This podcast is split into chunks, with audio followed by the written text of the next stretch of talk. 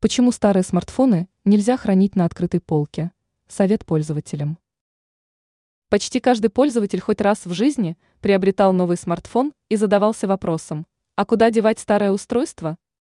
Одни люди принимают решение продать гаджет, другие – отдать его родителям.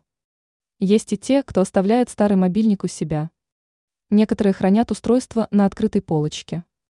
Но это грубая ошибка. Почему нельзя надолго оставлять смартфон на открытой полке? Ответ прост. При долгом хранении в открытой мебели мобильное устройство покрывается пылью. К сожалению, мелкие твердые частички попадают не только на экран, но и на динамики, микрофон, а также в отверстие для наушников и гнездо для зарядки.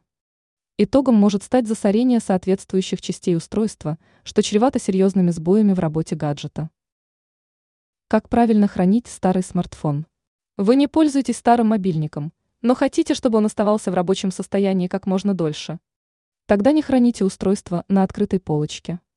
Лучше спрячьте его в шкафчик. И тогда на мобильнике будет скапливаться гораздо меньше пыли. Ранее мы рассказали, что произойдет, если оставить зарядное устройство в розетке.